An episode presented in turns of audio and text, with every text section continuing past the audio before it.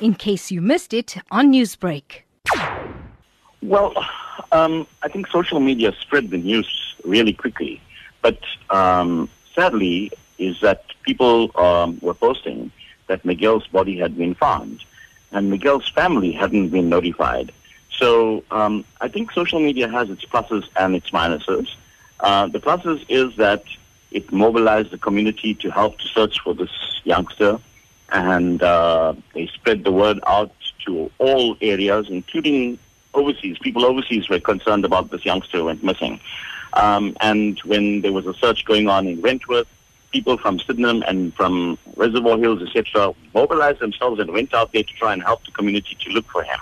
However, when this body was found yesterday, um, there were a lot of posts that indicated that it was Miguel's body, and his family hadn't been notified at that stage. So we have to be very sensitive um, that when such a occurrence takes place, the family need to be notified first. They should not learn it from social media.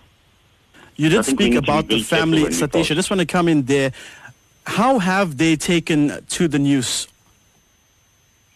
Well, I haven't been in touch with the family uh, since last night or this morning, but uh, I have uh, read um, a Facebook report from uh, a relative to say that they had heard from WhatsApp and uh, social media that the body had been found and it was Miguel's. And they said that they were waiting for the police to notify them. So that, that indicates to you the wrong um, that was perpetrated by social media yesterday. And we did speak about a 50,000 Rand reward. Does that reward still stand? Um, I'm not in touch with the person who posted the reward, but what, what I would like to say is that uh, while I point out the fact that we shouldn't have posted this early, um, what social media does indicate is that we have a community with a heart.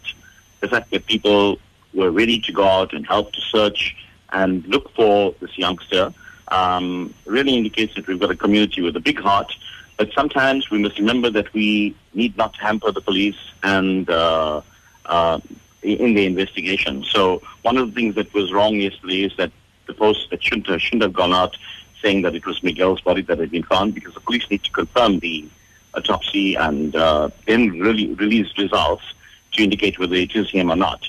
And the second thing is uh, that we should also be aware that we are we, we don't post incorrect information because then that becomes harmful also.